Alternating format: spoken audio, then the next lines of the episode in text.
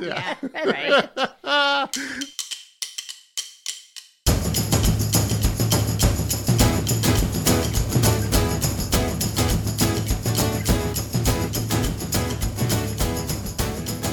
So I do want to say I, I don't think people who listen really know how well fed we are when we come into the studio here. Traditionally, Dawn cooks a wonderful meal or breakfast. We have a friend who likes to do this early in the morning, so we will do breakfast sometimes.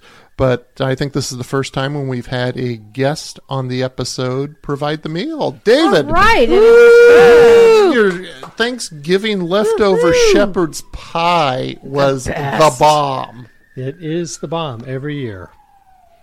Thank you so much. I truly appreciate it. All right, we are gathered here today to talk about Loving, a movie starring Joel Edgerton and Ruth Negga. The film is directed by Jeff Nichols. Joel Edgerton's past credits include Zero Dark Thirty. He also played Owen Lars, Luke Skywalker's uncle in Attack of the Clones, and he's playing the same role right now in the Ben Kenobi series on Disney Plus. But David, I think you were saying earlier that Joel Edgerton has another role. Yes, in the Ron Howard movie about the the thirteen Thais that were trapped in the cave, he plays the Australian anesthesiologist that drugs each of the boys, and they were predicted that maybe one third would get out alive, and every one of them got out of the cave alive. Wow. So he plays the doctor that went into the cave and did the anesthesiology. Uh, Ruth Negga is one of my favorite actresses, and we'll talk about her performance in Loving in just a moment. But if you want to see another side of her, she was in the dark and twisted show called Preacher, which, uh, Oh. you know Preacher? Yes. yeah, it ran for four seasons. I think it was good for two. It's one of those series. Yeah. Yeah, Sorry, was, Red. Yeah, but I it's just something. I was going to say something, but never mind. I can't. It came in my head, and now Seth Rogen was producing it. Is that who you're thinking That's what of? it is. That's what I was Yeah. thinking. Thank you. Oh, thank God, Dawn is here. I'm here for you, other wife. thank you. She's my sister. Yeah. So thank hmm. you. Wow. Thank you. You're welcome. Now, Ruth Negga and Joel Edgerton were both nominated for a slew of awards for Loving. Negga won awards for her role as Mildred Loving from the New York Film Critics, the African American Film Critics Association, the Alliance of Women Film Journalists, Satellite Awards, the Black Reel Awards, Palm Springs International Film Festival, and the Santa Barbara International Film Festival. She was the sole Academy Award nomination for Loving, and she lost it to Emma Stone for La La Land. She was nominated for a Tony Award in I'm sorry, 20 we're, we're, we're speechless. Oh, oh, I, I was wondering what was going on. I was. That's disappointing. yes. Very disappointing. Unsurprising, Uh, but and disappointing. Yeah. Yeah, Both. yeah. Yeah. Uh, well, maybe it makes up for it a little bit. She was nominated for a Tony Award in 2022 for playing Lady Macbeth, and it was Daniel Craig who was playing Macbeth. No, doesn't make up No. for it. No, okay. No. No. If you get the shaft, not getting the shaft later doesn't make up for it. Yeah. That's not how that works. Apples and oranges. Yep. Two different things. Yep. Well, Joel Edgerton and Ruth Negga portray Richard and Mildred Loving. They are a married couple who live in Virginia in the 1950s. Their state will not allow them to live together as husband and wife due to laws against interracial marriage. Loving gets a 7 out of 10 from IMDb, an 88% from Rotten Tomatoes, and a 79% rating from Metacritic and I'm really pleased to have several cohorts here with me today. We have Lolita. Hello, Lolita. Hey, Rob. How are you? I'm doing well. How are you? Great to be here. Good to have you here. We also have David, who was last with me for Amadeus. Indeed. So, Rob, good to be here. Good to be here. And we have Don. I think the last time Don and I were on the podcast was for the Imitation Game. Yes. And Lolita, you were for Coal Miner's That's Daughter, I think, for the last time. Yes, wonderful. Good to have all of you here. We are recording this episode in a post Roe world. In June of 2022, Samuel Alito and five conservative justices decided to overturn Roe v. Wade and take away the constitutional rights of 52% of the U.S. population. Uh, how you guys doing? No comment. I would comment, but Comment away, sister. Comment away. Am I allowed to cuss on this? You can cuss as much as you Yes. As bullshit. Took away our rights. No, I would- say it's elephant shit because it's bigger than bullshit. Uh, that's true. I absolutely agree with you. Yeah. Yep. Yeah. People don't even realize the true impact of Roe being overturned. They think it's about abortion and they do not understand that it is about your right to privacy. Privacy. And Thank the you, Dawn. number of other laws that can potentially now be overturned and the rulings that can be overturned because Roe was overturned. This guy has a domino effect. Yeah. So we have six people who decided the fate of 52% of this nation, taking away our right to be able to self determination, to decide if and when to have families, which allows people to avoid poverty, pursue a more stable life if they choose to have children. It's all been taken away. but it's also taken away uh, male rights as well, that because we play a role in this, and um, I, I think it's a, a travesty this decision because uh, people talk about their most personal stuff as a couple, and this also uh, eliminates the male voice who would say, "Yes, I think this is the right decision." That this is not something we can do right now. So I, I think it's beyond just 52%. I think there's a lot of males that feel disenfranchised by this decision as well. Shortly after Roe was overturned, Justice Clarence Thomas cited three cases the Supreme Court had decided as being demonstrably erroneous decisions in his terms. The cases he mentioned were Griswold versus Connecticut. That was the 1965 ruling in which the Supreme Court said married couples have the right to obtain contraceptives.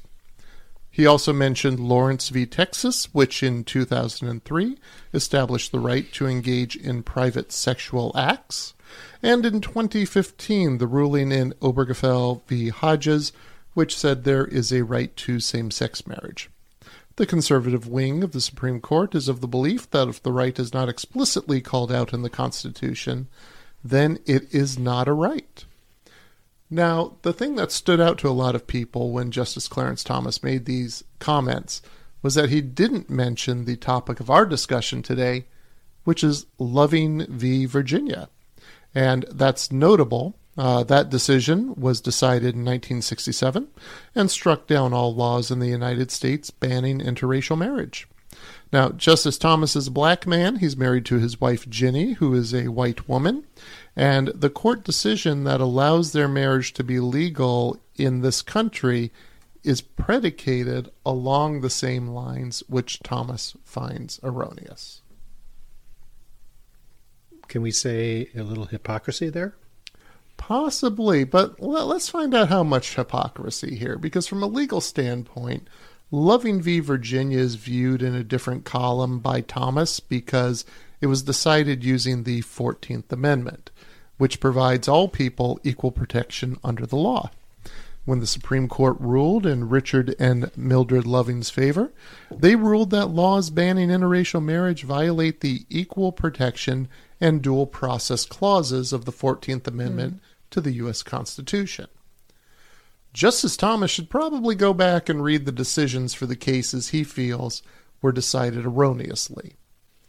Griswold v. Connecticut was decided using the Fourth and Fifth Amendments, which have to do with government intrusion into one's private life. Lawrence v. Texas has to do with sodomy laws in the U.S., and Obergefell v. Hodges, which had to do with gay marriage, were both struck down using, does anyone want to guess? The 14th, 14th Amendment, Amendment. Due Process Clause. So if those were erroneously decided, then Loving v. Virginia must also be erroneously decided, according to Justice Thomas. But he didn't mention that one.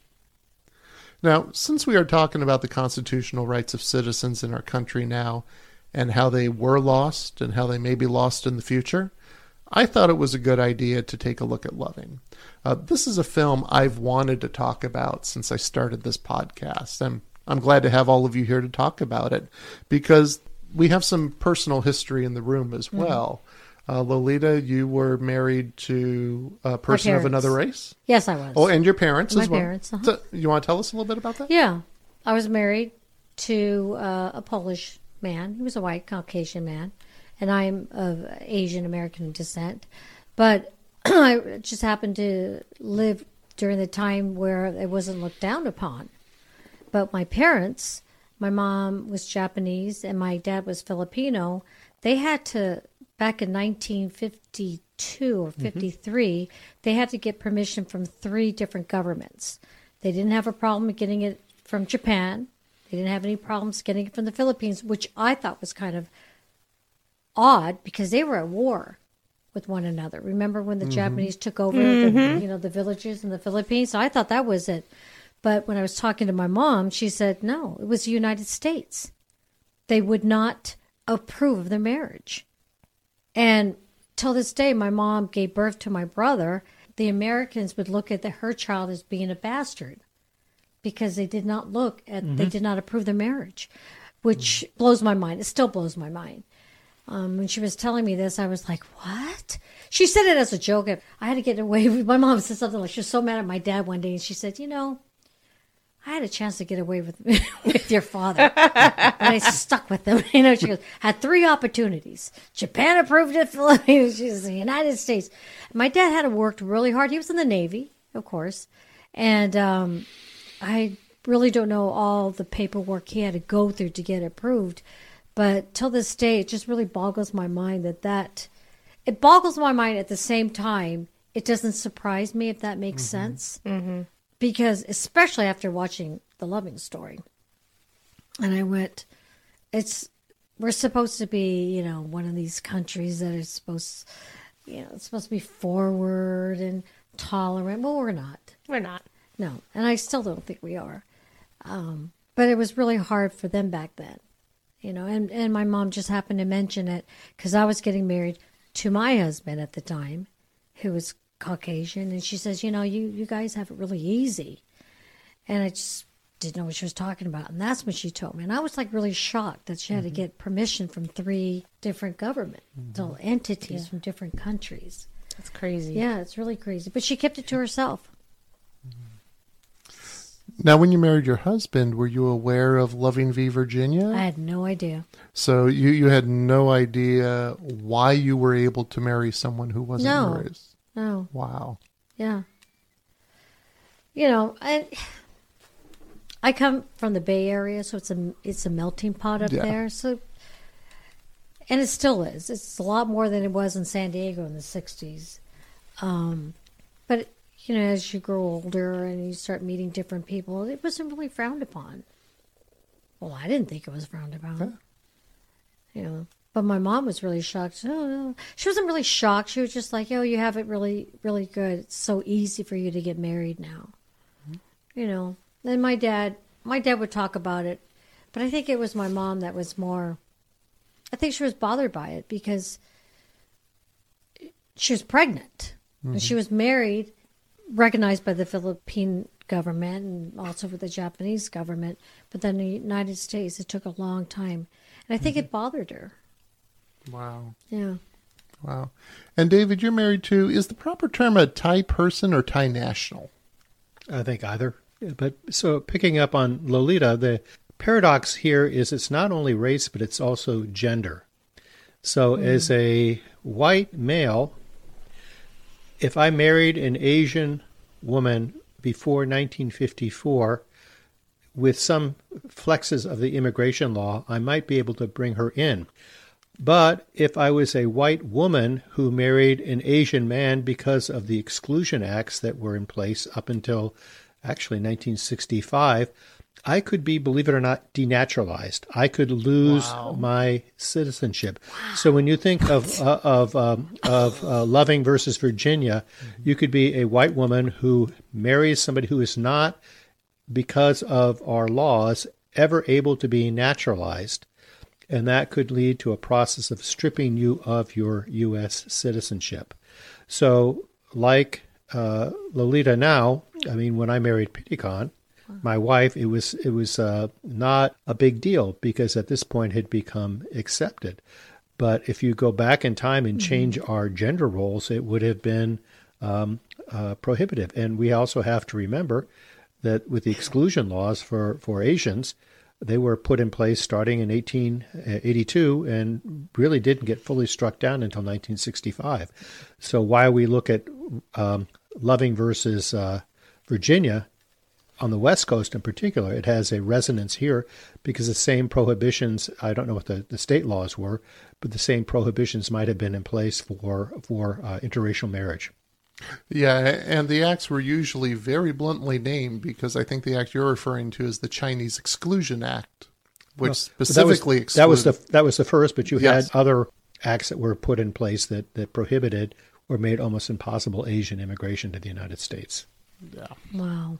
So, do you know what happens to American citizens who are denaturalized? Does that simply mean that they take away the rights you have as a citizen to vote and things like that? Because they can't just send you to another country.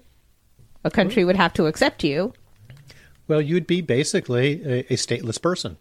Now, you have to understand the, the racism that was put in place was I think it would be very hard pressed to find many white women back in the day mm-hmm. that would risk all that to mm-hmm. even with love to to marry. Mm-hmm. Because you couldn't get a passport then either, because you're No, not a you, citizen. you'd be a stateless person. wow. Wow. When you're denaturalized, it means you're no longer a U.S. yeah. citizen. Yeah. Yeah. It's nuts. Wow. So the movie Loving, which came out in 2014, I want to make clear it should not be confused with the movie that appeared on Showtime in 1996. That movie starred Lela Rochon, Timothy Hutton, and Ruby Dee. And Mildred Loving said, quote, there wasn't much of it that was true, except for I had three kids. Hmm. However, the movie did provide her with enough money to put siding on her house and shutters. So she did benefit from some way in that, which is nice.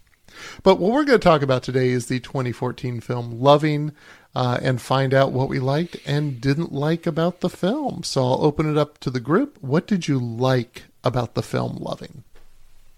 It wasn't overly dramatic. It didn't fall into melodrama. It just felt like people were telling their story. And at times it was painful, and at times it was joyful, and at times it was really watching a woman fighting a system that she refused to comply with without a fight. I agree. They don't do a lot of what biopics typically do. It's a very quiet film in that regard. And to your point, Don, there's one scene in particular I think of, which is Richard comes home and finds Mildred in the living room with a camera person and an interviewer. And he mm-hmm. makes a motion that he wants to talk to her outside. And he says, I don't want them here. And she says, they're here to help mm-hmm. and she turns around and gives him a look and goes back inside. And what follows is he then walks into the living room, sits in the rocking chair, and the person with the camera turns the camera on him. And you realize that he realizes this is what they have to do in order to get what they want. And in any other biopic, that would be a whole argument that needs to be verbalized. Mildred would have to tell him that. Mm-hmm. And they don't do that in this film in a number of areas. They just let the character's actions inform the viewer of where the character is and how they're relating to what's taking place. And I love the quietness of this film and that it it tends to just do nothing that a biopic typically would. Mm-hmm. I think it's factual. Yeah. I mean, that's what that's what I enjoyed, and I, I think the fact that, like you said, they didn't have to say much, but by not saying much, it showed much. Does that make sense? Yeah. Yeah, it does. And I, I think what it captures is a real couple Yeah. where everybody has the nod and the wink and like, are you kidding me? Um, and and it's, it's, it's just known. And so you don't have to overact it. And uh, the other thing I liked is I thought the, the, the two, the, the, the two leads just, they, they looked ordinary. I mean, they, they didn't try to dress the, the couple up as what am I trying to look? Like supermodel supermodel, like an Angelina Yes. Jolie, and that sort of that sort of you know, or you know, I was thinking Halle Berry or something. You know, just I thought they were they were they and they both when you look at the pictures, the real pictures, they they really got the look down. Mm. Yeah. But they were attractive, but they weren't you know they weren't over the top. And I just thought they, the the way they interplayed off each other was uh, was beautifully done throughout the whole movie Yeah. and how fundamentally ordinary they were, but also how fundamentally profound what they were looking for truly was. Hmm. Yeah, nicely said. I do want to add this. It was the simplicity, Yeah. Yes. right? Oh, It wasn't melodramatic, although they were, without saying much. But it was just the, the simplicity of the whole movie, just the way they lived, their characters. It wasn't Hollywood. It mm-hmm. wasn't a blockbuster where they had to dress Yeah. up. It was just so simple. And and You can E- relate. yeah, and even even the arrest scene, mm. which you would almost expect to see, you know, fireworks and all the, and then just sort of knowing that they're up against this system, mm-hmm. and, and there's no way they're going to win. So there's no point in being melodramatic. I mean, she is sitting in a in a jail cell for three or four days, uh, and they just portray her pain. But again, it's not screaming. And and the same for him. He's not yelling like in, in, Stella, Stella. I mean, I mean, Mildred. I mean, he's, they don't accept it, but at the same time, it's very clear they don't accept it. But it's not melodramatic how they they react to the injustice that was uh, given to them. Mm-hmm. They Yeah. seem to know where to pour their energy, and screaming in the jail cell was not it. Exactly. Yeah, definitely. A- And for a, a film that's about fighting the system, there's also no big third act rally that you typically find in a fight against the system film. Right. You know, it's very quiet even in the regard of the climax Well, of the Supreme and Court decision. I just decided to write a letter to, to Robert Kennedy. I mean, that's what got the whole the sort of the, the legal case going. And you know, God bless uh, Bobby Kennedy for you know or, or his staff sending uh, to the ACLU. But that's sort of the the big fireworks was that she just decided to send a letter. Mm-hmm. And who would have thought that the letter would have been responded to? Yeah, and Loving is really interesting to discuss because of the source material for the film. Uh, many times when we talk about a film, the source material is a book or a magazine article. And what we found in the past is that the truthfulness of the film is only as good as the source material. So if you refer back to our episode on Never Cry Wolf, that source material was not factual in any way, and therefore the movie wasn't. But Loving is the first biopic we have discussed where the biopic is based off of a documentary. And that documentary is called The Loving Story. Mm-hmm. And I thought it was fascinating to go back because the Lovings allowed themselves to be filmed during the course of their trial. And you have the real footage of Richard and Mildred. And in in the real footage, Richard looks just as uncomfortable as Joel Edgerton looks right. in the film. I mean, he looks like he wants to gnaw his leg off every time he's in a press conference, but he realizes this is what he has to do. Uh, another thing I want to point out about this movie that I found fascinating was the way gender roles were presented. Because I noticed that it is Mildred who comforts Richard throughout the course of the film, all throughout. Even the poster has her holding him. Mm-hmm. So Mildred is the driver in this film. She's the one who's pushing the case forward. She's the one who's making things happen. And I, I found it fascinating that not only is this film a, about race, but it's also about gender to a large degree because when we see that part in the film where Michael Shannon, he's portraying the photographer from Life magazine, Grey Villet, mm-hmm. and he's taking those pictures where Richard lies on the couch and mm-hmm. puts his head in Mildred's lap. Those are real pictures that Grey Villet took. That is all real. So the fact that Richard, as uncomfortable as he was being in the spotlight, was comfortable enough with Mildred to let himself be seen as what would not typically be a male dominant role laying his head in her lap to me is just fascinating regarding him. I agree. She seemed like a very strong person, mm-hmm.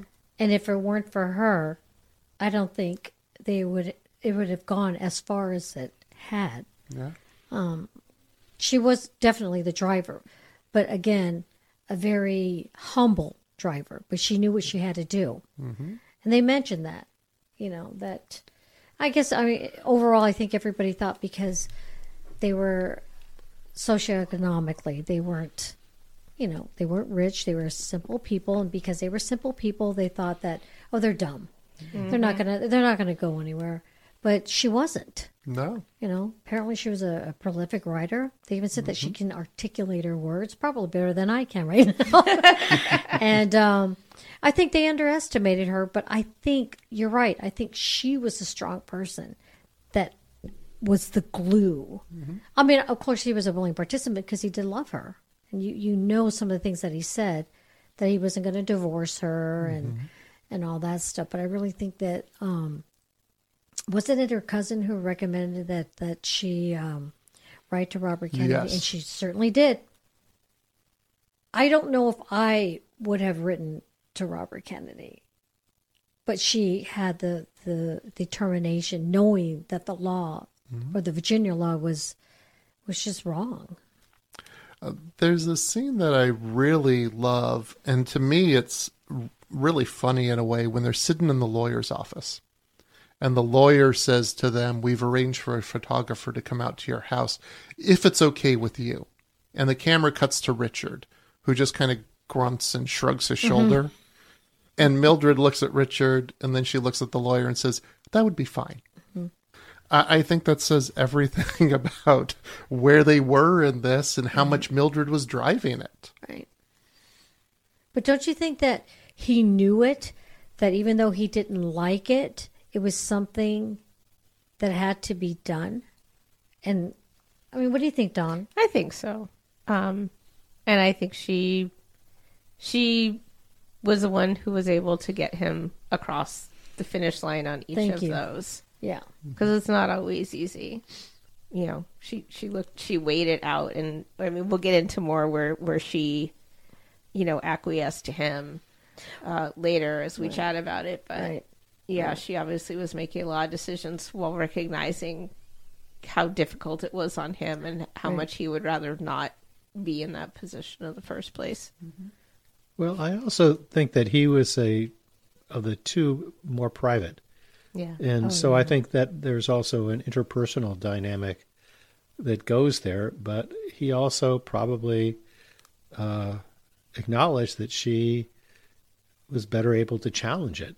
I, I, think he just wanted to be left alone, and she, uh, I think, as a black woman, realized maybe more so than him as a white male that that was never going to happen. So I think that her willing to push it had a lot to do with her position, uh, and mm-hmm. that he he went along and acknowledged it. But I think uh, again, in that era, as a white male, he, I think it was all new to him. Yeah, I can see that. But don't you think he was ahead of his time? I mean, with all the yeah. back in the fifties, the machismo, I'm the head of the household, I'm the breadwinner, you're the wife that stays home. I mean, for him to I guess, quickly come to terms about what she was doing. And maybe it's because deep inside he knew what she was doing. Mm-hmm. But I, I really thought he was going to, um, this really was unexpected for me that he would actually, I wouldn't say give in, but more or less understand why it had to be done, if mm-hmm. that makes sense. Mm-hmm. I really expected him to really fight her a lot, a lot more, than he never did. Yeah. And, and I agree. He he didn't fight her, but I think we also have to acknowledge that he was working. I mean, most of the scenes that you see him is he's working. So it's mm-hmm. he's he is uh, away from home. That's true. And he's he's supporting the family, so he does not have. I mean, she's raising three kids, so I'm not meaning to to you know belittle what she's doing, but what little money he, that they're that they that they have, he's bringing in. So I think he's focused on on earning and and what you get in the whole picture is he's a builder. I mean, his he's mm-hmm. very concrete.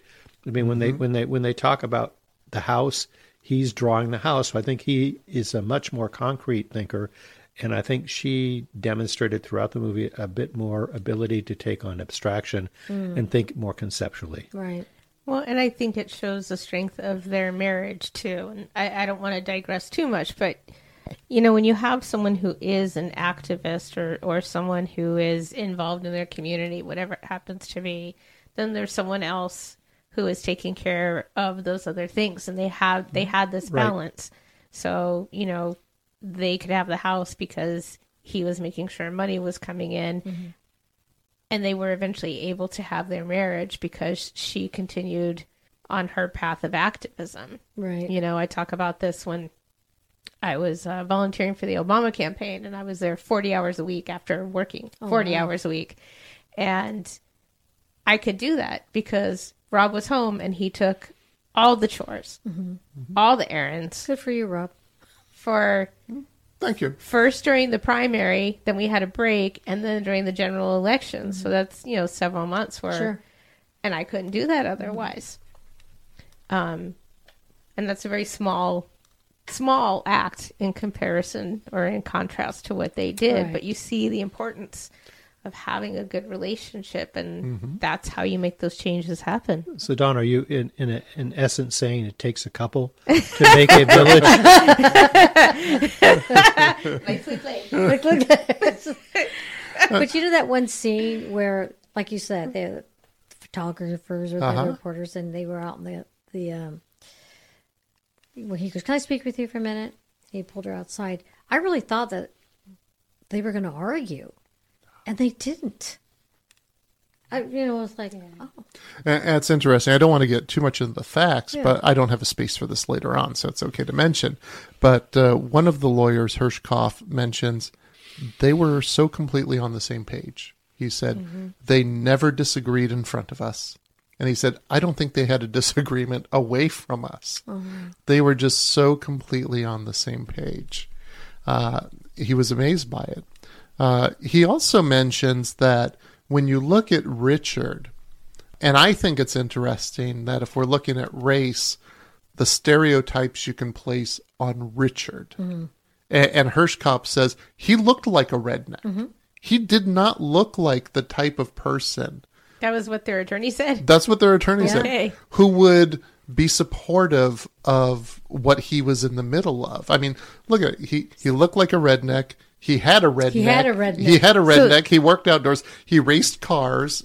Stereotypically, So that goes back to what Yeah. Lo was saying mm-hmm. about they were underestimated. They looked Yes. at they looked at this white guy and they figured he had whatever his agenda was that aligned with what they believed a white dude from the south right. was all about. But, but even Don, even more than that, he raced cars. But the people who he raced with and that were on his side were all black guys. yep, yeah. Yeah. yeah. So he wasn't he wasn't racing, you know, uh, Robert E. Leaf in, in Dukes of Hazzard.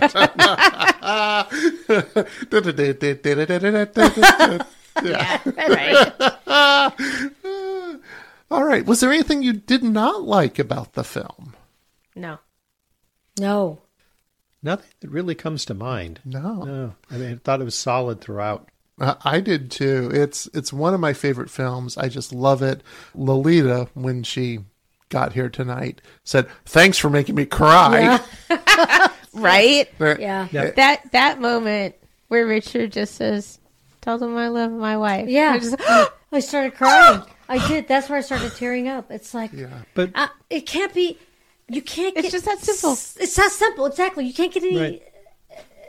more simple than that. Yeah. But but also the simplicity is again this goes against the grain of your your average Hollywood picture when she gets the news that they won the case. yes. It's so subtly played. I mean, Yes. it's got to be the most subtly played dramatic moment Mm-hmm. that I've mm-hmm. seen in a movie. Mm-hmm. Mm-hmm. Yeah. and and that's that's that moment where I talk about where they show that you know he has agreed to do this you know whatever whatever the reasons were they decided between the two of us you know and she is the driver. But she also seemed to recognize how private a person he mm-hmm. was, Oh, and the only thing she could give him in this process was to agree to not go to the Supreme Court when the ruling mm-hmm. came down, even though she wanted to go. Yeah. And so that's what she gave him, and I was just really touched by that. Yeah, I so a- as as was I. That really touched Because my God, if it was me, I, I don't know if I could if I could do that. I'd be like, peace out, baby. yeah, I've worked this hard for it. I've worked, I've worked this hard. I'm heading I want to to see it to DC. the end, right? but but it- I think they had such a mutual respect Yeah. for one Yeah. another that she did it. Yeah, Yeah, but it would have been when it was uh, re- the the court decided. It would have been at the oral arguments. Mm-hmm. But I mean, they're arguing your fate. Yeah. So why would you not want to be there? yeah. yeah. I think I think she really surrendered on that piece, and and I get it. That's again, that's that was the gift that she could give him in all of this. And, and I think it's really the simplicity of all of it, which really cuts me to the core. Mm-hmm. Because when Lolita said, Thanks for making me cry, I said, I was tearing up as I was writing this episode. Now, I'm tearing up already as we're talking about mm-hmm. it, and we aren't even deep into it yet. But it's just the simplicity of it that they had to fight so hard for something that Don and I take for granted. It's the same as LGBT. You know, there, there's no fucking reason why they should have to fight so hard Totally just to have the basic rights. And uh, so, yeah, that that really gets me. But we're going to take a look at all of it. So before I mention what we're going to talk about, I want to hear from you if we're going to give the movie a score simply as a movie. One out of five stars. What would you give it, Dawn? Oh, five. Oh, five. My usual four point nine. We'll round it up to five. Five for me as well. I, I, and, and honestly, for me, naysayer. and, and for me, I'm happy to have turned you guys onto this film. I, I'm glad you like it so much because it's really been a favorite of mine. Can I say something real Yes. quick? Okay. So I'm one of those people that I don't sleep. But I was really tired and I said, Well, I better watch it, right? So it was twelve thirty when I when I turned it on. And Tyler goes my son comes in the room and he said, uh, what are you doing? I said, "Oh, I'm gonna watch this movie because I have to do a, a podcast with Uncle Rob. And he said, Right now and I said, That's okay, I'm just gonna turn it off. You know, I'm just gonna watch it for a half an hour and I'll turn it off. No. No, I watched that in addition to the documentary. So it was like almost four o'clock in the morning, and and then the next morning I go, "Oh my god, you gotta watch this! It's so good." And wouldn't it, have, wouldn't it have felt disrespectful in some ways to have turned it off Yes, midway it through? would have been totally. I feel like it would have been slapped to, to, to Mildred and Richard Loving. Yeah, that's how and I would have had to explain it to their children and grandchildren. Yeah, I'm so sorry. thought- I'm so sorry I turned off your family's movie in the middle. That's, that's I just I can't do that. I've No, got to watch it to the end. Yeah, You can't. And then of course I said, "Oh, look, there's a documentary. Or maybe I'll just click on this too." And it was just, um, I just couldn't stop. And I did it. I did it again last night. Wow, twice. Really? Yeah. Yeah. that's how much I enjoyed the movie and the documentary. Wow. Yeah. Yeah, when I'm putting these episodes together, I'll usually write a little bit, then go back and watch it. And there's things that jump out to me more from the research I've done I- that are really, really subtle. So we'll, we'll talk about some of those. But what we're going to talk about today when we fact check this film is we're going to take a look first at who were Richard and Mildred Loving and their lives. Uh, we're also going to go deep into what exactly was the law that kept them from living as a married couple. Because to just say that they couldn't live together in Virginia is just scratching the surface of this law. We're also going to talk about one that may seem a little odd in this conversation, and that is was Mildred black? Uh, we're also going to look at did Mildred really send that letter to Robert Kennedy? And how was their case depicted in the film? Was it accurate? Okay, let's go ahead and start out with who were Richard and Mildred Loving. What was in the movie? The movie presents Richard and Mildred as two people who are in love with each other and simply want the right to be married without being arrested. You know, small things. Uh, they are very quiet and reserved people who are placed in extraordinary circumstances in Caroline County, Virginia. So, what really happened? In Caroline County, specifically in Central Point, the races mixed without a problem. Richard and Mildred met as adolescents while Mildred was attending an all black school. She was 11 and he was 17. Richard would come to the Jeter house to hear her seven brothers play what Mildred called hillbilly music. Keep in mind that at this time, Richard and his friends attended different schools and churches due to segregation. Richard and Mildred started dating when she entered high school. Richard's closest friends with whom he drag raced were black, and he hung out with Mildred's brothers and extended family. Richard and his two friends owned a car together, as we see in the movie, and among them they acquired 99 trophies, 33 apiece. Wow. Yeah. Amazing, isn't it? Yeah. Richard said of Caroline County, quote, There's just a few people that live in this community, a few white and a few colored. And as I grew up and as they grew up, we all helped one another. It was all in all, I say, mixed together to start with and just kept going that way. It would seem at the outset that this would be a rather straightforward story to fact check. However, the story of the Lovings has been told and retold with varying degrees of accuracy. Sometimes the inaccuracy comes from the author not doing their due diligence to get to the real truth, and they repeat an inaccuracy that was published before.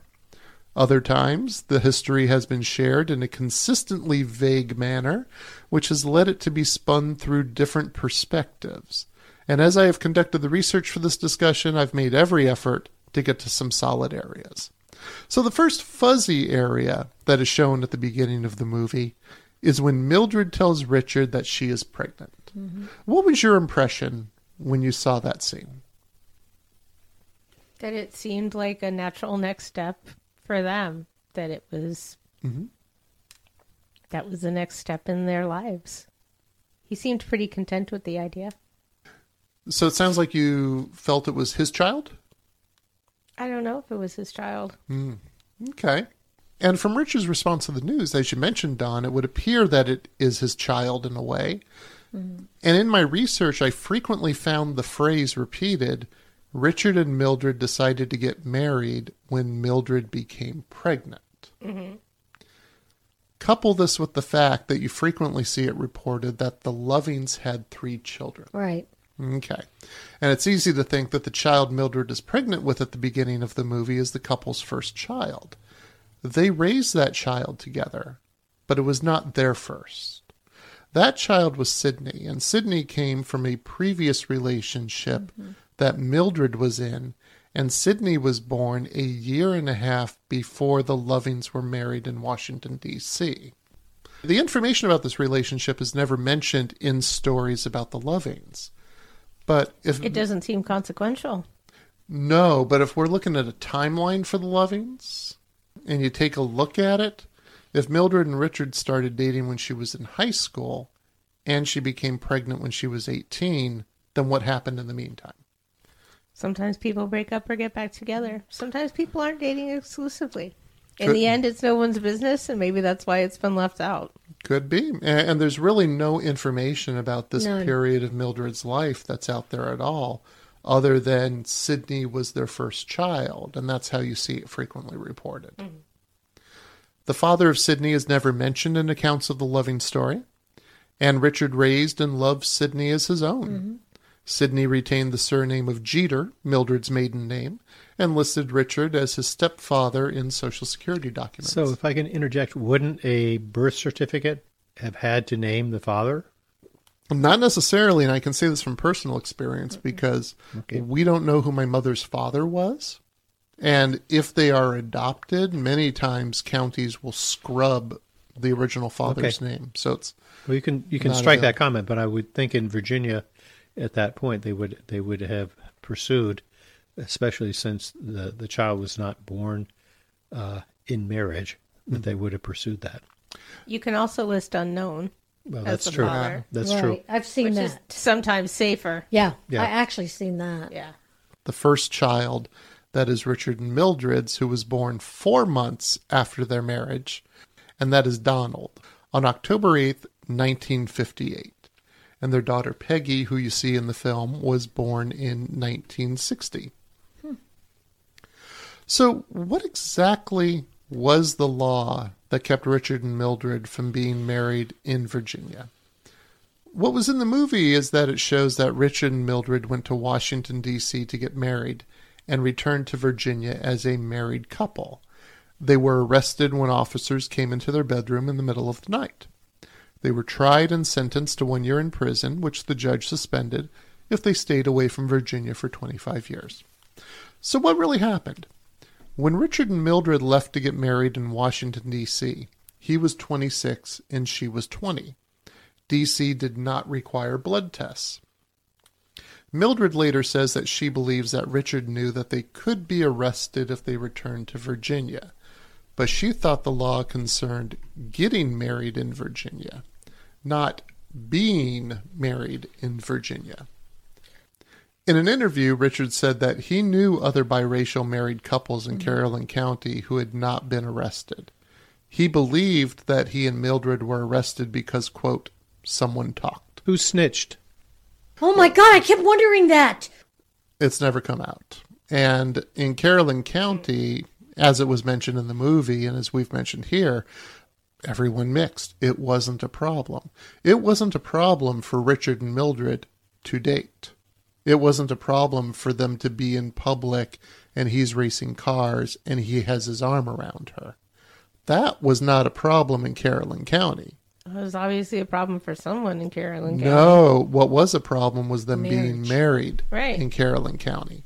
As long as they were dating, everyone was fine. Right. So obviously someone had a problem with it once they got married. Yeah. But, But what was think- it? What was it about Richard and Mildred loving that made someone want? And do you Them think, Don, arrested. that was someone in their circle? That's what I wonder. Or maybe someone whose ass he kicked in a, one of his drag races. What is drag races or something? Uh, you know what? Regardless of who it was, it's a good thing they picked Richard and Mildred Loving. Yeah. It resulted in a Supreme Court decision which improved the lives of a lot of people. On July 14th, 1958, just five weeks after the Lovings had married, Sheriff Garnett Brooks and three deputies, by the way, that would be every deputy in Caroline County, I'm quite sure. Yeah. came into the Jeter home. The Lovings were living with Mildred's family at the time. Now, it's odd that Sheriff Brooks brought every deputy in the county because when Sheriff Brooks would arrest moonshiners, he would go by himself, or sometimes he would just bring his German Shepherd. I think maybe the sheriff had an axe to grind because they also came in the middle of the night. Now, That's that- that's maximum humiliation That and bothered scare. me too. Yeah. not just maximum humiliation. Why do you? He could have arrested them any point during the Yes. day. Why do you think he and the deputies went in in the middle of the night? Because they were in the That's what I just said. Yeah, because they were in They were bed. in the they bed. were vulnerable. Maximum scare. Yeah. Yeah. Because they were in to the be bed. extra shitty. That's why. Oh, oh. And also, it was a no-knock warrant. I mean, they, they didn't knock, and I mean, they never hmm. the, the, the the the the Lovings never asked to see where is your where's your hmm. warrant for entering my my house. Hmm. Right? I mean, you're supposed to. I mean, that's you're supposed to have present a warrant to enter somebody's house. And Don, I will take your extra shitty, and I will raise you an extra extra shitty Do be- tell. because they were trying to catch them having sex, oh, I bet. which I would was about to say that that was the marital bed. which would have been an additional crime on top of being married in Virginia. Yeah. So the idea that oh the sheriff would have just had to do this no matter what. Mm-mm. Mm-mm. There's some layers Mm-hmm. there. Oh yeah. It was purposeful. Yeah. Very purposeful. When the cops found the Lovings bleary eyed with flashlights in their eyes in their bed, um, the sheriff asked Richard, Who is this woman you're with? Mildred answered, I'm his wife, and pointed at their marriage certificate hanging on the wall, which is exactly what we see in the movie. The same marriage certificate that was used as evidence against them for committing a crime of cohabitating together. Just the thought that your marriage certificate could be used as evidence against you. I'm sure back then. Mm-hmm. Oh, there's layers of disgusting we're going to get into in this part, which are just appalling. Mm-hmm. And the sheriff replied, as in the movie, Not here, you're not. Now, I'm going to read to you the actual indictment that was brought against Richard Perry Loving for being a white person, and the said Mildred Dolores Jeter, being a colored person, did unlawfully and feloniously go out of the state of Virginia for the purpose of being married and with the intention of returning to the state of Virginia, and were married out of the state of Virginia, to wit, in the District of Columbia, on June 2nd, 1958, and afterwards returned to the and resided in the county of Carroll and state of Virginia, cohabitating as man and wife against the peace and dignity of the Commonwealth. Wow. It's, it's frankly hard to take that statement right now without just laughing. It's going, what idiocy uh, is that language? It just makes you speechless. Yeah, it really does. That even existed. Yeah. But it did. It did. Now, the law that Richard and Mildred were charged with violating was the Racial Purity Act of 1924. It was an I'm sorry. No, don't be. It was an anti miscegenation law that was designed to keep the races from mixing and to maintain white supremacy. In particular, it prevented whites from being with non whites in order to prevent, quote, the quagmire of mongrelization. Oh my god. The basis of the law was what was called the one drop rule. If a person who identified as white contained one drop of blood from another race, they would be considered non white. You know, and even with DNA tests right now, I mean, that's a threshold that we can't even begin to No. approach. So uh, you just you just uh, have to look at that, and well, I mean, that has roots in our own constitution, where uh, where we established representation based on on five percent rule mm-hmm. of blood. So it's mm-hmm. it's a it's an old legal, but how you actually could get under a microscope and and and and, and say, oh, those that's the five or the one percent blood. Ah! I mean, it's just Can absurd. you believe that? In the film Loving, the depiction of the masochistic tendencies of law enforcement toward people of another race would seem to be cliched from what has been presented in other films. But cliches exist for a reason. When we see in the film that a guard says to an inmate while Mildred is incarcerated, maybe I should put you in there with her, this is not an invention of the writer. According to Mildred, mm-hmm. this really happened. Hmm. In the same vein, the delay in Mildred's release on bond really took place, but the film left out the details. The bonding company who had posted bond for Richard was told by the authorities that if they posted bond for Mildred, they would put Richard back in jail. Mildred was released a few days later without a bond, but in her father's care hmm. Wow. which we see in the film. They just don't give the explanation Right. as to why Right. it worked out that way. And I think it's important to understand the timeline of the two arrests of Richard and Mildred Loving, because this is where the film takes its largest liberties. The first arrest, the one where the sheriff burst into their bedroom, took place on July 11th, 1958. On the advice of their lawyer, Frank Beasley, they entered pleas of not guilty. The movie makes it look like it was a pretty quick succession from arrest to incarceration to Judge Bazile's judgment. But this went to a grand jury.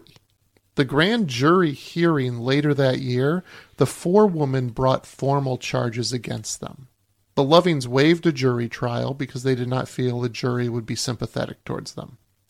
They were given a suspended sentence by Judge Bazile and a 25 year moratorium on entering the state as a married couple on January 6th, 1959. So, six months later. So, it was six months between their arrest and being in the courtroom with Bazile. By the way, when you see the Lovings and Bazile in the courtroom, mm-hmm. that was the courtroom in which the Lovings were sentenced. Oh, wow. So they use the same location. They used the same location. The jail was also the same The location. same? Wow. Yeah, and this film was largely also filmed in Carrollton County in Virginia mm. hmm. as well, which is unusual for a film mm-hmm. to film where the locations actually were. The film shows that the second arrest took place when the couple came back to Virginia for the birth of Sidney, who was delivered by Richard's mother, who was a midwife. The film shows Loving's lawyer, Frank Beasley, lying to the judge and stating that he misinformed them about being able to return to the state for the birth of their child. In reality, the Lovings returned in March of 1959. So that would be two months after they were sentenced by Bazile. And this was during the Easter Oh, holiday. was it, wasn't it Easter or something Yeah. like that? So they Yeah. came back to visit for Easter. It wasn't for the birth of a mm-hmm. child. In reality, they had been told by Beasley, their attorney, that they could visit if they did not sleep in the same house. Beasley went in front of Bazile and admitted his real error to the judge. And this is what kept the Lovings from going to jail for a second time. So the movie presents it as Beasley's covering for them. In reality, Beasley really made that error. But I mean, he didn't have to go before the judge and said, "I made an error." So uh, I don't know if it really changes his his role as somebody who had some sympathy for them, Yeah. because he could have said, "I never told them that." Right. So racial purity law of Love 1924. it. Yeah, just amazing, isn't it? But but it's also you have to take a look at, at the the the thinking about race in that era. I mean, during that period of time, you had Madison Grant talking about the, the decline of the great races, and they were they were saying that Italians and Russians and, and Yugoslavs and Greeks were not white, mm-hmm. and so you had a you had a hierarchy of race, and so this was uh, this is all part of uh, an anti-immigrant, but also putting in what was the latest scientific thinking about about race. And so when you think about Italians, I mean, think about Doug Mastriano in Pennsylvania going on and on about, you know, we will not be replaced. And yet his uh, Italian ancestry was being railed against back in the 19, beginning of the 1900s. When we think about race during this period of time, it's construed as we understand white right now. But it was actually a much more calibrated notion of what was really white. You had variations that were sort of like white, but not really white. So when you talk about this this law in 1925, it was part of that racialized thinking. Yeah. And speaking of race, we're going to take a look at was Mildred black? So, what was in the movie? I, I had to go back and double check this in the movie because this is a movie that is purely built on the race of the two principal characters. Mm-hmm. That's the whole crux of it. But in the movie Loving, no one mentions Mildred's race. Did anyone mention Richards? Yes. Who? Uh, it's a conversation in the bar when he's talking with his friends, and the one we'll we'll get into that later. But the only time when Mildred's race is mentioned is in her letter to the American Civil Liberties Union. And in real life, we need to look at how Mildred was referred to and how she referred to herself. So in the film, a photographer comes to the house to shoot pictures. This photographer is played by Michael Shannon. Mm-hmm. He plays Grey Villet, who is shooting pictures for a Life magazine article. And this article came out in March 18th, 1966. And we will have a link to that article available on our website, biopicsmostlysuck.com slash loving. Now, the first line of the article says, She is Negro, he is white, and they are married. Mildred's grandson, Donald, uh, that is the son of Mildred's daughter, Peggy. Okay. He's now the holder of the family history. He says his grandmother was not black, she was Indian. yeah.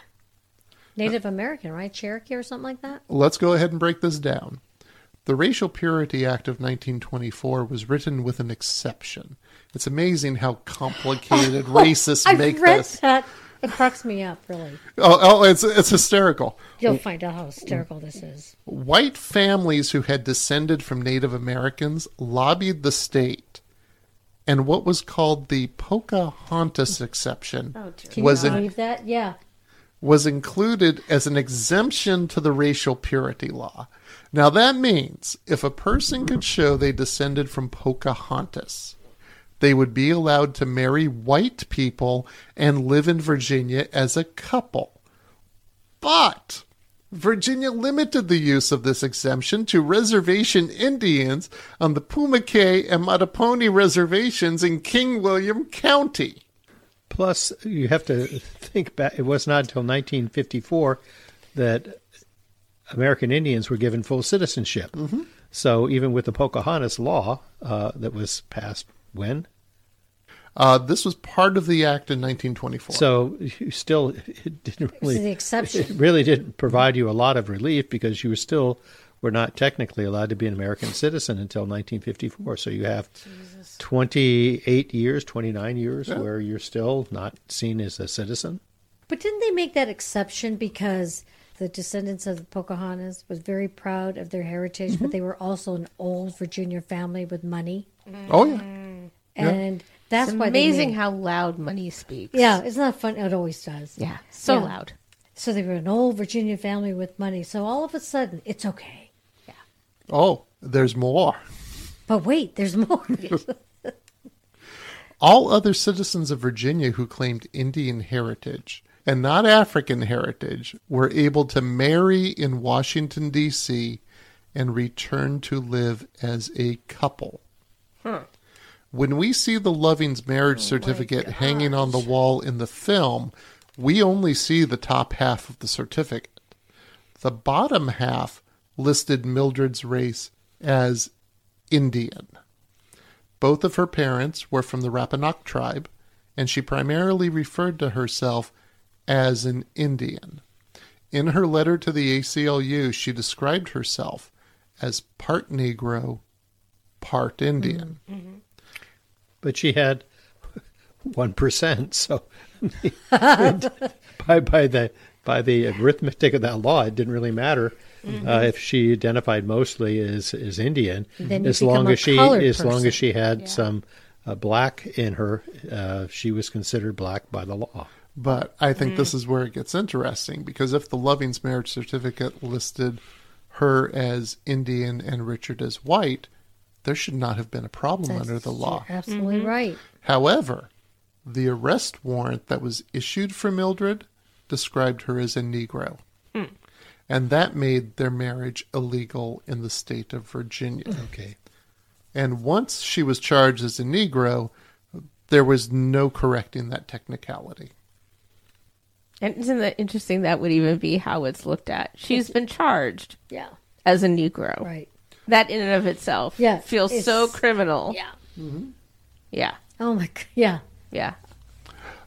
Now, the, the next part we're going to get into might So be a little controversial, but we're going to do it anyway.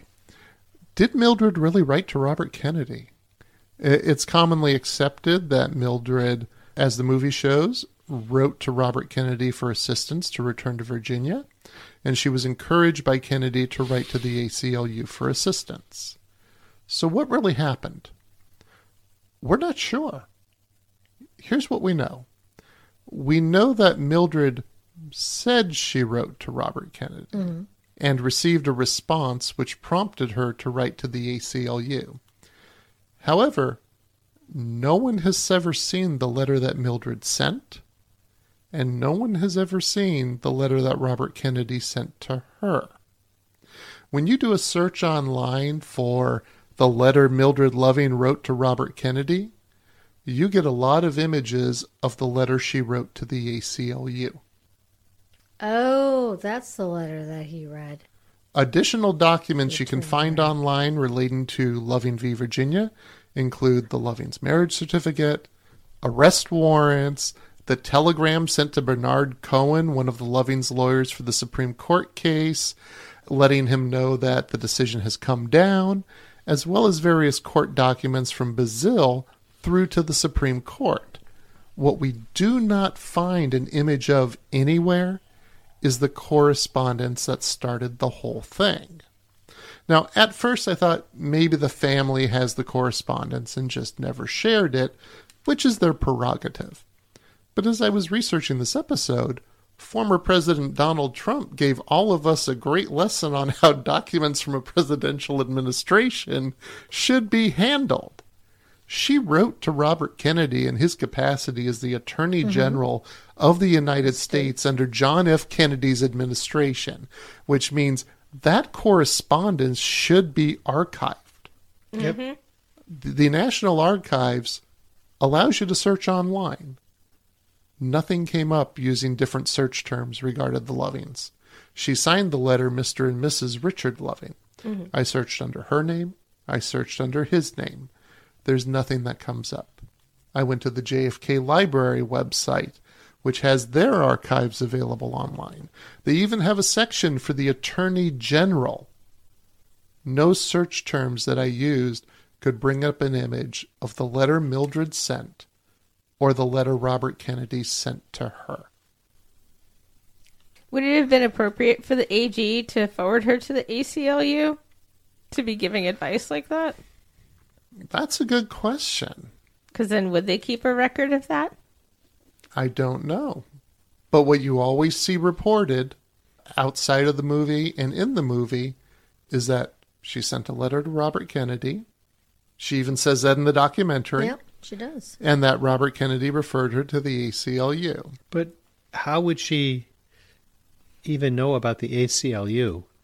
Right. Um, I mean, Well, that's where Robert Kennedy comes in. He referred. well, I know, but but but following your your reasoning is that she wrote directly to the ACLU, which would be make her even more sophisticated than than we think she is, meaning that she was more worldly. That would know that the ACLU would be a, a legal organization that does pro bono work at a constitutional level that would be interested in this. yeah, right? how would she? Uh, I- I, I Right. agree with you. How mm-hmm. how would she know to write the ACLU unless someone had I mean, in, guided in, her? in the movie, it's sort of like I'm this lawyer. By the way, I got referred to mm-hmm. you This by is- Robert Kennedy, Yeah. And it comes as a shock. There, I mean, so, um, I mean, I, I, having done archival research, I know uh, I appreciate your your your digging, and that that is a an interesting question. I have a theory. My theory is a letter was never written to Bobby Kennedy.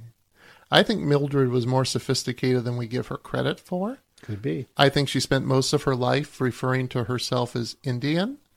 But when it came to this, I think she goosed it a little bit in the letter to the ACLU because the uh, Kennedy administration was very, very popular at the time. Uh, civil rights were taking place, they were involved in that. And I think she may have mentioned writing to Kennedy as a way to kind of raise the profile of her case. Because remember, at this time, she was in D.C. and hating it. Right. She did not like being there at all. No, but that it still goes back to my point, and I think I'm in agreement with you is that she's much more sophisticated. Mm-hmm. That it wasn't that that she saw the March on Washington and the and the Martin Luther King speech in front of the Lincoln Memorial, and said, "Wow, people are actually doing this, and mm-hmm. and I need to contact Robert Kennedy." So. It's enigma. I, I would tend to agree. But don't you don't you remember the part of the documentary where mm. she said that um, she just kept complaining, and complaining, and complaining about living in D.C. and how much she hated it. So her cousin said, "Well, then why don't you write to Bobby Kennedy?" So it seems to me that maybe her cousin could have been the one that maybe have been the impetus for her to go directly to the ACLU. It could be. Yeah, she did because I would write. imagine. I mean, I would imagine they're pretty active in DC, David. Exactly. Even back then, that people would know exactly what they're to working do. on. Yeah. Yeah. So if there isn't a letter, it could have been prompted by her cousin that said, "Just go to the ACLU." You know, don't, this is what they're here Yeah. for. Don't don't muck about. This right. is Exactly. Don't. Yeah. yeah. Exactly. Good. But she says that she contacted Kennedy. So I, I think I have she- no reason to doubt her. I know. I don't have any reason to doubt. I mean, you don't think that he gets thousands of letters and he looks at it and he just contacts the ACLU and say, "You handle this." But he didn't write to the ACLU. She did. That's the letter you find online. That's the mm. letter that's referenced in the movie. Is her letter to the ACLU saying I was referred to by the Attorney General. I think what also plays into this, in my theory, is if she marks herself as Indian on her marriage certificate, and she always identified as Indian, Yeah. and her family always identified as Indian, Cohen, one of her attorneys, says she only identified as Negro to me. She only identified as black.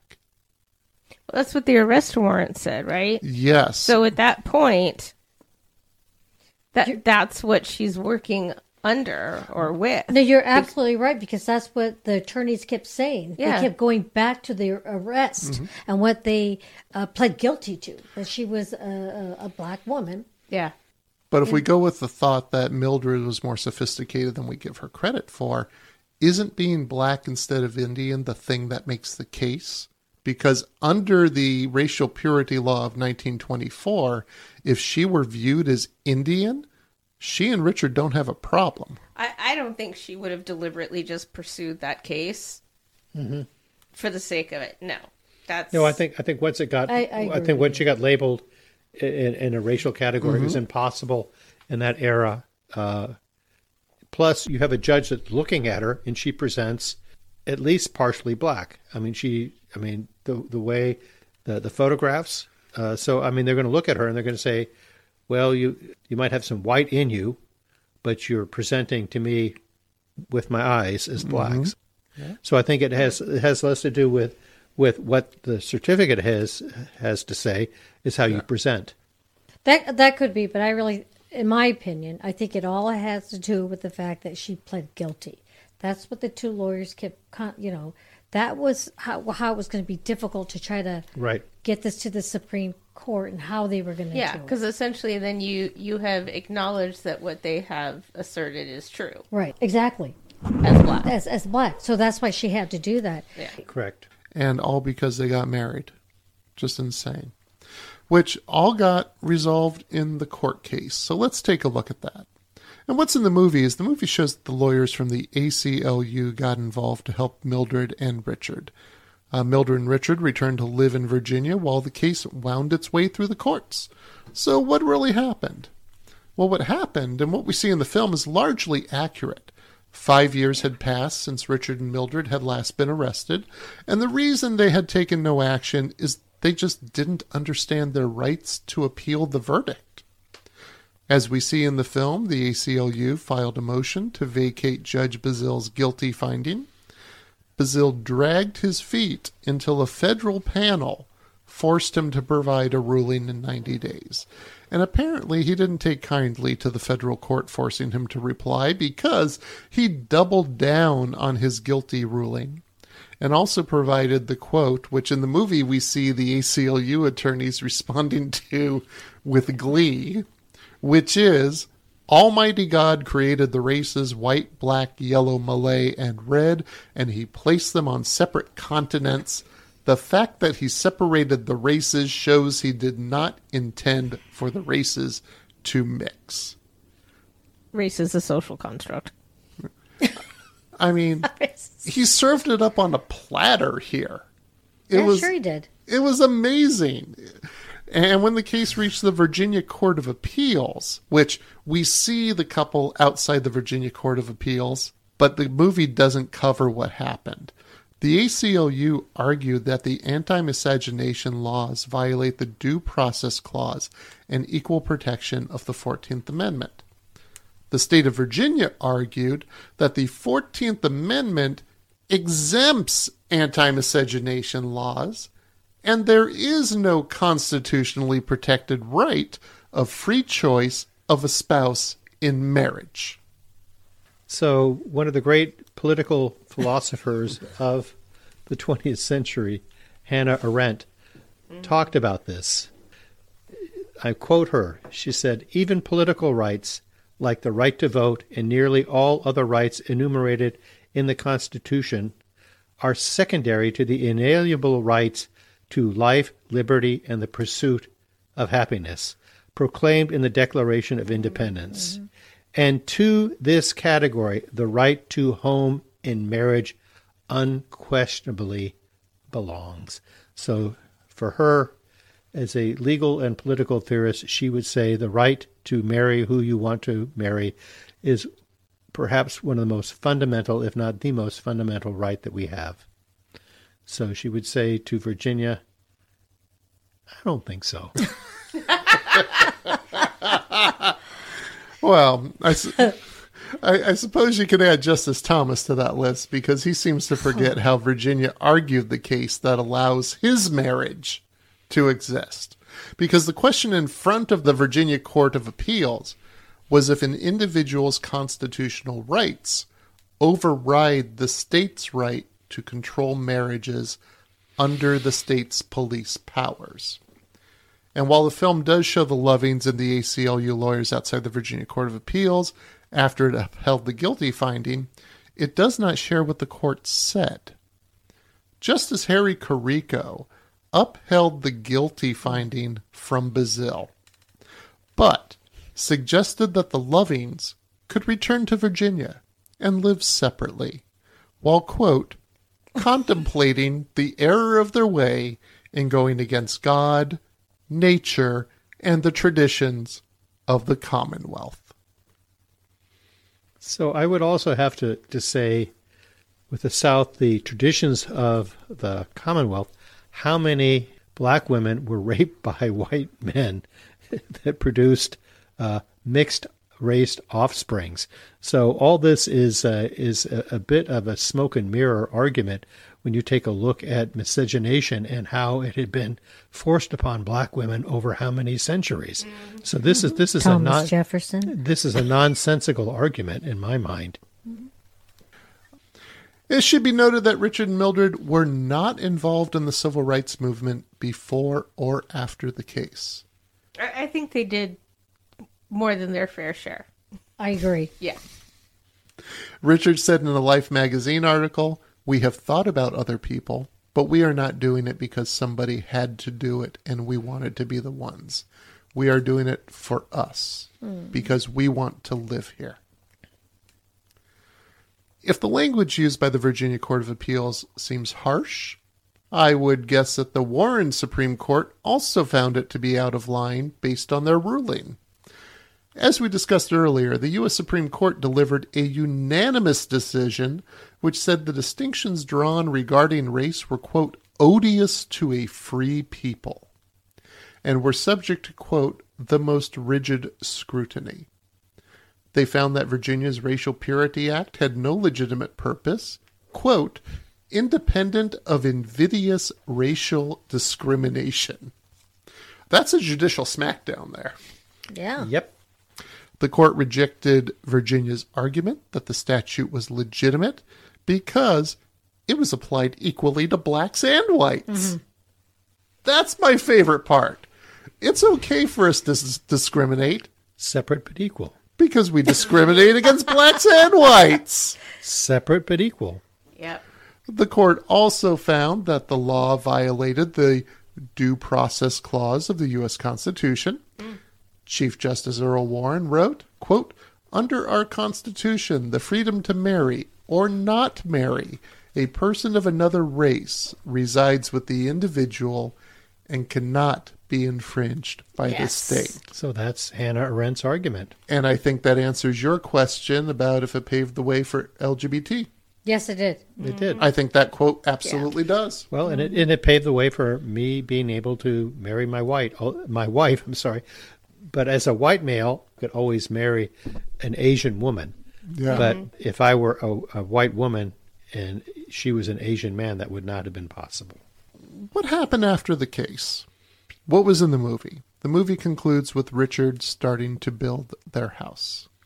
A couple of epigraphs tell us that Richard died from a car accident when a drunk driver hit the car he was driving. It also tells us Mildred died from pneumonia in mm-hmm. 2008. Now, I want to mention, I mentioned gender roles earlier. One thing I wanted to mention is if you notice at the end when he's starting to build the house and he's laying the bricks, his two boys are playing in the background and his daughter walks up. He hands his daughter the brush and says, Do you want to help me? Mm-hmm. And I think that just falls in line with what the movie does with gender roles with him and Mildred mm-hmm. all throughout. And yeah. Uh, so, what really happened? The Supreme Court ruling struck down existing miscegenation laws in 18 states. After the ruling, So, Rob, on your biopics, I'm sorry to interject. Mm-hmm. Can you put the 18 states that, that were that had those laws in the book? I could do that, yes. That would be, I think, worthwhile. yeah. Yeah. After the ruling, a press conference was held. Mildred looked like she had a weight lifted off of her shoulders. She said, I feel free now. Richard didn't say much of anything and looked like he was enduring one more ordeal, looking uncomfortable in a white button up shirt. a cross was burned on Mildred's mother's lawn. Mildred thinks it was meant for her. A cross was burned on the Lovings' lawn shortly after they returned to Caroline County following the trial. Their grandson Donald said the Lovings endured constant harassment following the verdict. Richard built the house he promised to Mildred. It is on Passing Road in Milford, Virginia. At last report, no one lives there, and it is off the market. On June 29th, 1975, about a month after their 14th wedding anniversary, and eight years after they won the right to live as husband and wife in the state of Virginia, Richard and Mildred were driving home with Mildred's sister Garnett. Hmm. They were returning from visiting friends and were just 13 miles away from their home when their car was broadsided by a drunk driver hmm. who ran a stop sign. Richard died instantly. Mildred lost her right eye. In some accounts, it's she lost vision in her right eye. Hmm. Garnett suffered minor injuries. Richard was buried in a mostly black cemetery just down the road from their house. Hmm. He was 41 years old. Wow. Mildred joined him in 2008 at the age of 68. Wow. Mildred did not seek the limelight, nor join the civil rights movement, regardless of the impact she and Richard had on our country. She received a service award from her church. Her pastor compared her to Rosa Parks, hmm. which she disagreed with. She kept reiterating they did not intend for what happened to happen. They just wanted to be married. On the 40th anniversary of Loving v. Virginia ruling, Mildred lent her support to marriage equality. She said, quote, The older generation's fears and prejudices have given way. And today's young people realize that if someone loves someone, they have a right to marry. Yep. She said in the same article, I am still not a political person, but I am proud that Richards and my name is on a court case that can help reinforce the love, the commitment, the fairness, and the family that so many people, black or white, young or old, gay or straight, seek in life. I support the freedom to marry for all. That's what loving and loving are all hmm. about. She said that. Yeah.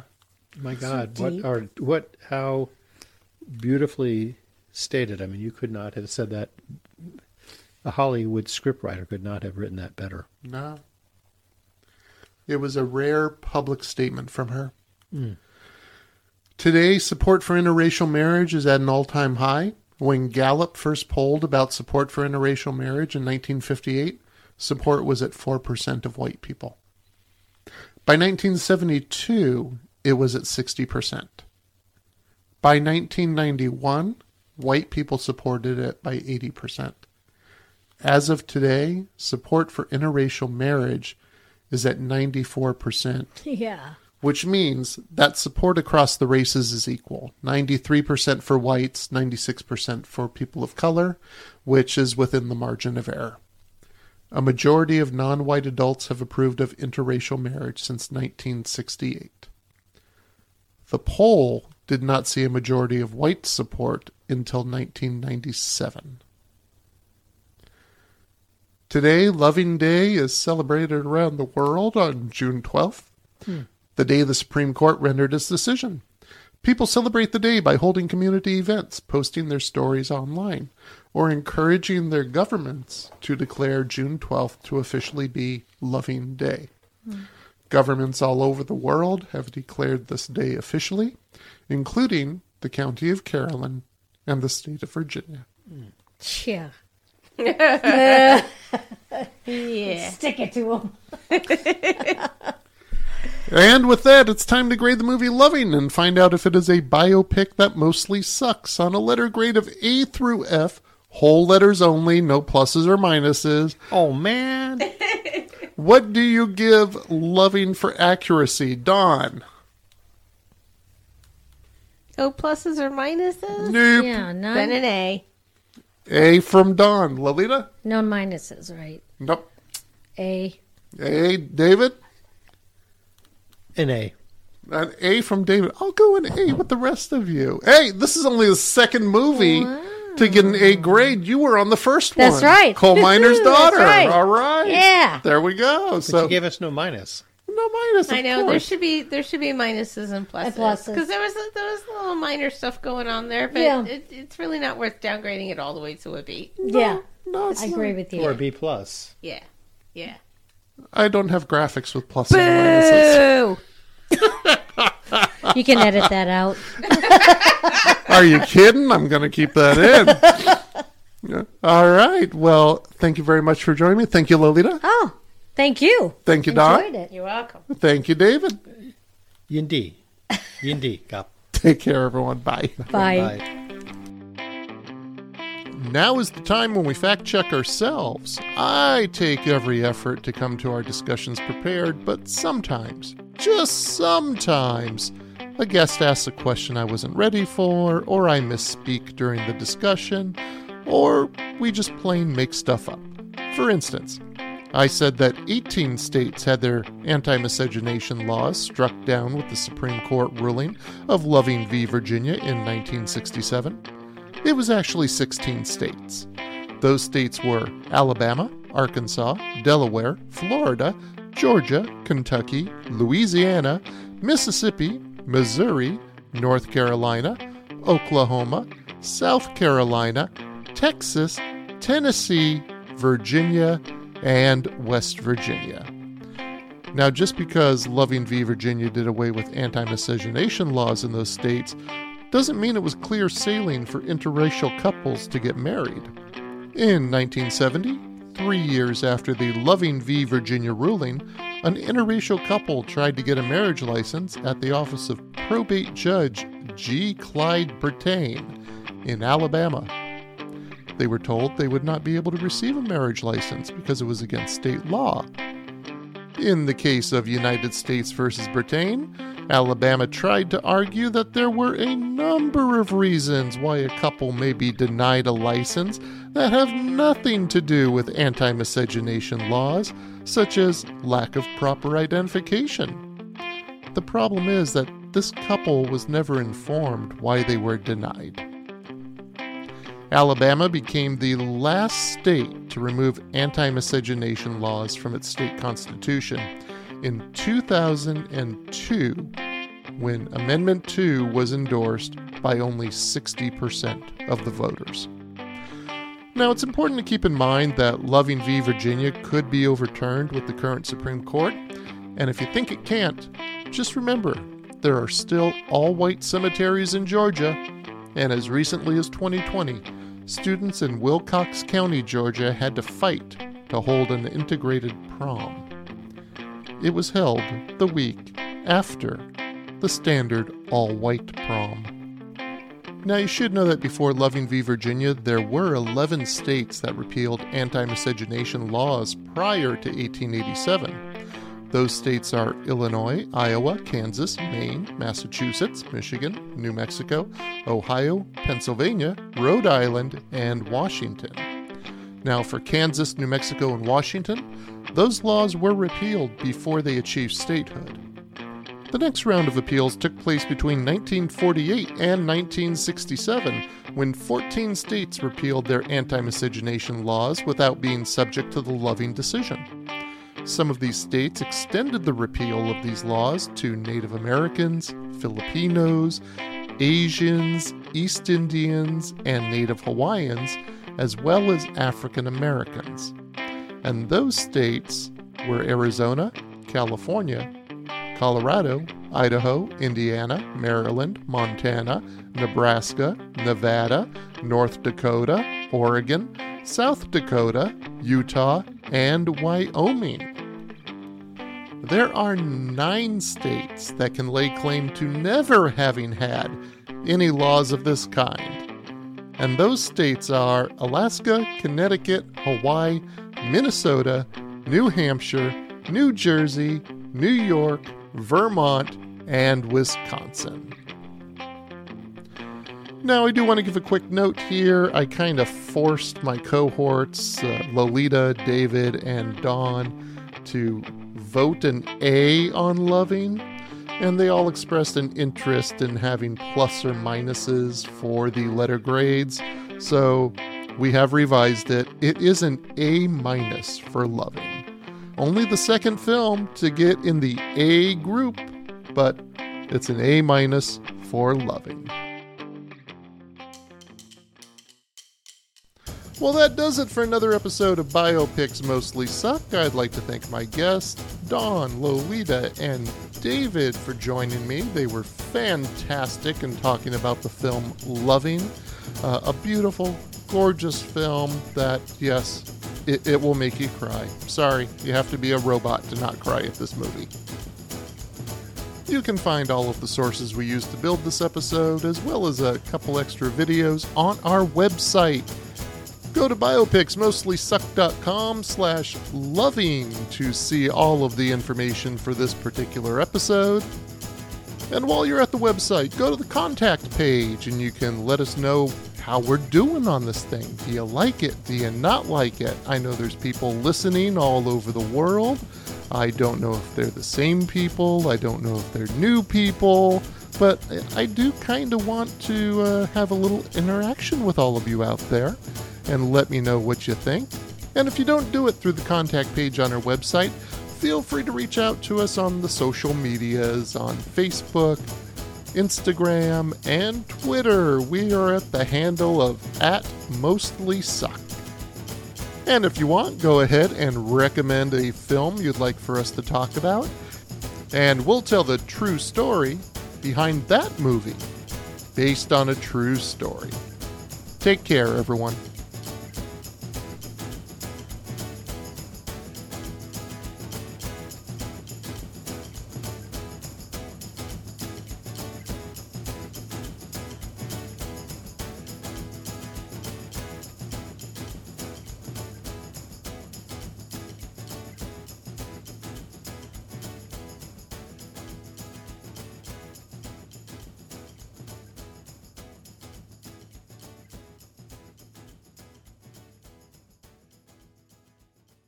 Baby.